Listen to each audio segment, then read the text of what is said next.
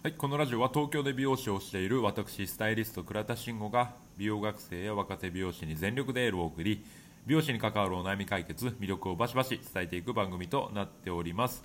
えー以前のお知らせでもさせていただいたんですけれども、えっと、私あのラジオの出演をさせていただくこととなりました、まあ、ゲストなんですけれどもね、えーまあ、放送内容はまたあの随時お知らせをさせていただくんですけれども、えっと、ワロップ放送局さんというあのウェブラジオの中の、えっと、紙切れプロの話を聞いてみようという番組ですね、えーまあ、広瀬さんが、えーラジオパーソナリティを行っている、えー番組内で、えっとゲストとして、えっと呼ばせていただくこととなりました。で収録が10今月の17日で、えっと配信が、えーその翌週の24に、えっと配信となっておりますのでまたあのツイッター等でお知らせ流させていただきますので、えっとぜひお聞きいただければと思います。で、えっとちょっとね最近あの配信の方法をあの変えてみてて今まで携帯でそのままボーンって撮ってたんですけれどもあのちょっとあの外部接続をしてみてあの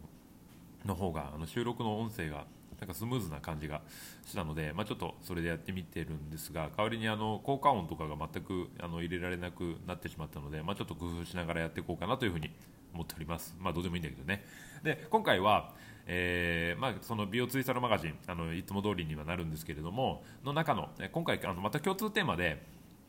あの美容師になった理由と、えーまあ、理想の美容師像についてっていうののあの共通テーマを出させていただきました。で今回僕もあのまた記事を書かさせていただいたんですが、まあ、きっかけについては、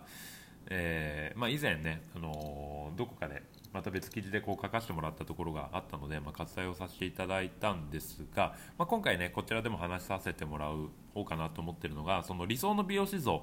について、え今回はお話をさせていただこうと思います、まあ、理想の美容師像って言っても、まあ、僕はこんな働き方が、えー、としていきたいなみたいなところに、えー、となんだろうフォーカスを置いてあの記事を書かせてもらったので、まあ、もかもしよかったら読んでいただきたいと思うんですけれども、まあ、お話をさせていただこうと思います。で、えっと僕が、えっと思ってるその理想の美容師像っていうのは大きく分けて3つあります。でそれが1つずつなんですけれども応援される美容師でいること。死ぬまで美容師を続けているということ。で美容師っていうその業種を通じて豊かな人生を歩めること。っていうのが大きく分けて3つ僕の中での、えっと理想の美容師像ですそれぞれ解説をしていこうかなと思うんですけれどもまず1つその応援される美容師でいることになるんですけれどもそもそも応援される人っていうのは、まあ、誰かの要はその人の心を動かしたりとか、まあ、要はその感動を与えたりとかっていうのが、えー、とできる人だと思うんですよね。で、まあ、こう皆さんがあこの人を応援したいなって思う人っていうのは、まあ、何かしらに頑張ってる人なわけじゃないですか頑張ってない人別に応援しようだなんてそもそも思わないと思うんですよね。で頑張ってる人っていうのにはやっぱ共通点が必ずあって、まあ、これはもう分かると思うんですけれども、まあ、何かに真剣に取り組んでたりとか、えーまあ、その自分のためだけじゃなくて、まあ、その人のためにも行動をしてくれてるとか、まあ、要はさ何かしらのゴールがあってそのゴールに向かって、まあ、コツコツちゃんとやってるとかあとは、まあ、逆なんですけどネガティブじゃないとかね、まあ、要はポジティブってことになるんですけれども。まあこれらのやっぱ共通の要素っていうのはあると思うんですよね。で、まあ、それぞれの要素に、えー、と対して対してっていうか掛け合わせて、まあ、その結果が、えーとまあ、出てる出てないっていうのはそこまで正直関係ないと思うんです。関係なくてどっちかって言ったらその結果に向かうための、えー、と努力をしてる姿だったりとかその過程とかね、えっ、とそういう部分を、えっ、と見た時に、えっ、とその人の熱量だったりとかそこの過程を踏んでいく中でのやっぱストーリーみたいなのが必ずあると思うんですよ、まあ、そういったところに、えっと、その自分たち僕たちの心っていうのは動かされるんですよね。で、まあ、僕はそういう人になりたいなって思うんですよね、まあ、もちろんねあの何の努力もしないで生きていきたいみたいな っていうのは、まあ、まずそう思ってる人はいないと思うんですけれども、まあ、もちろん何かに頑張っていたい、えー頑張っていて、えーとまあ、それをねあの見てこうあいいなこの人こうこういう人を応援したいなって思ってくれるような人に僕はなりたいなって思ってます。で、まあ、そのためにはやっぱやらなきゃいけないこと,、えー、となりたいならなきゃいけないえーと、自分っていうのがあってやっぱそれってねあの、まあ、頑張ってりゃ OK っていうわけじゃなくてさっき言ったみたいに人のためにも動けるっていうのは大事だと思うんですよね、まあ、そういった時にやっぱその応援っていうのを受け取ってるだけでは絶対ダメだと思うんですよ。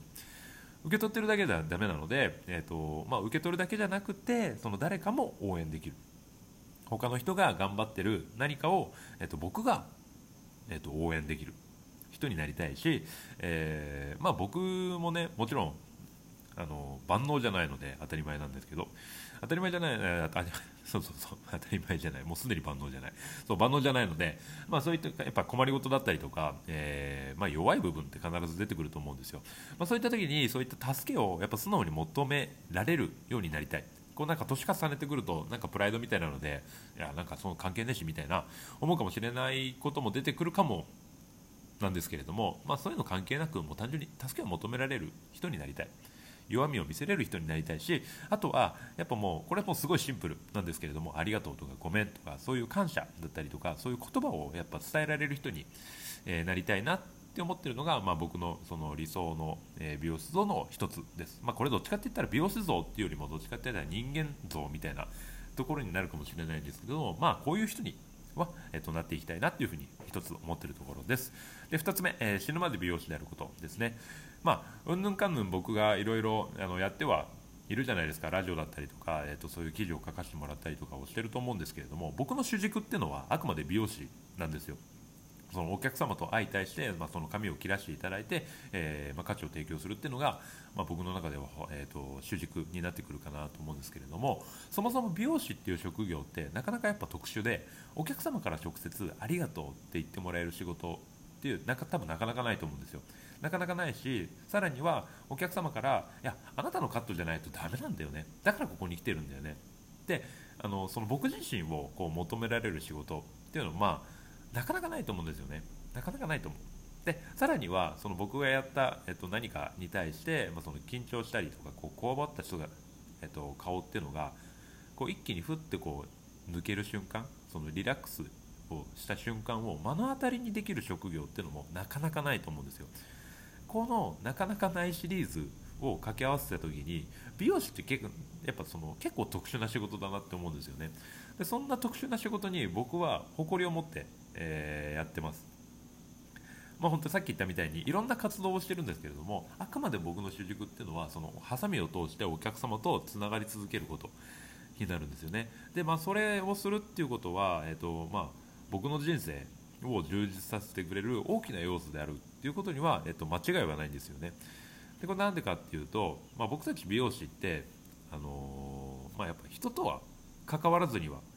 成り立たないじゃないですか。まあ、そのオフラインでこうつながらないと多分成立しない職業なんですよ。コロナ禍でいろいろありました。そのオンラインであのやってみようとかその模索をする、えーと、人だったりとか美容師さんだったりとかあとあると思うんですあったと思うんですけれども結局はやっぱここに帰ってくるんですよね、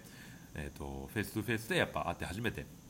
成り立つ仕事っていうのがやっぱ美容師だと思うのででそうなった時にやっぱまあそのその関わりっていうのは間違いなくその僕自身僕をこの形成する要素の大きな一つになってくると思うんですよ。でそうなったら、えーとまあ、そうすることによってやっぱ僕自身の、えーとまあ、価値観だったりとかも広がるし、まあ、その成長する、えーと、糧に間違いなくなってくると思うんですよね。でもそれってその今30代だからとか、えーとまあ、20代だからとかその年代とか関係なく多分人とつながり続けるっていうことはいつまでも成長をさせてもらえる要素になると思うので、まあ、僕はそれをずっとやっていきたいなと思うんですよ。